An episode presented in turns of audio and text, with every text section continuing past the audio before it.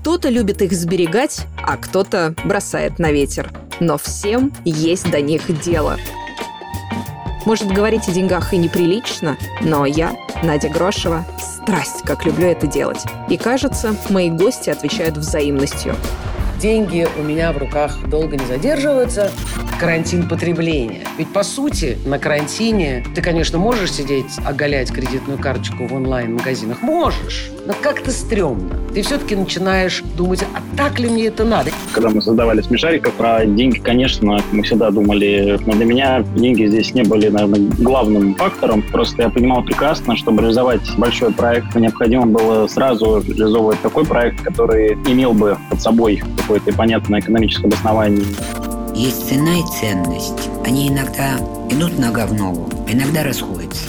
Деньги у него были маленькие, а видение у него было большое.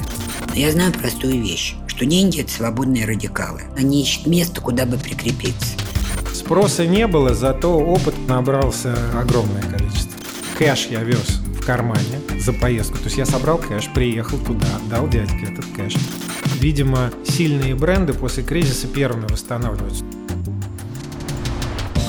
О личных наличных, деньгах для дела и тратах для души. Герои светской хроники и топ-менеджеры, люди искусства и владельцы бизнеса. В новом подкасте «Деньги не в счет». Во всех популярных подкаст-приложениях.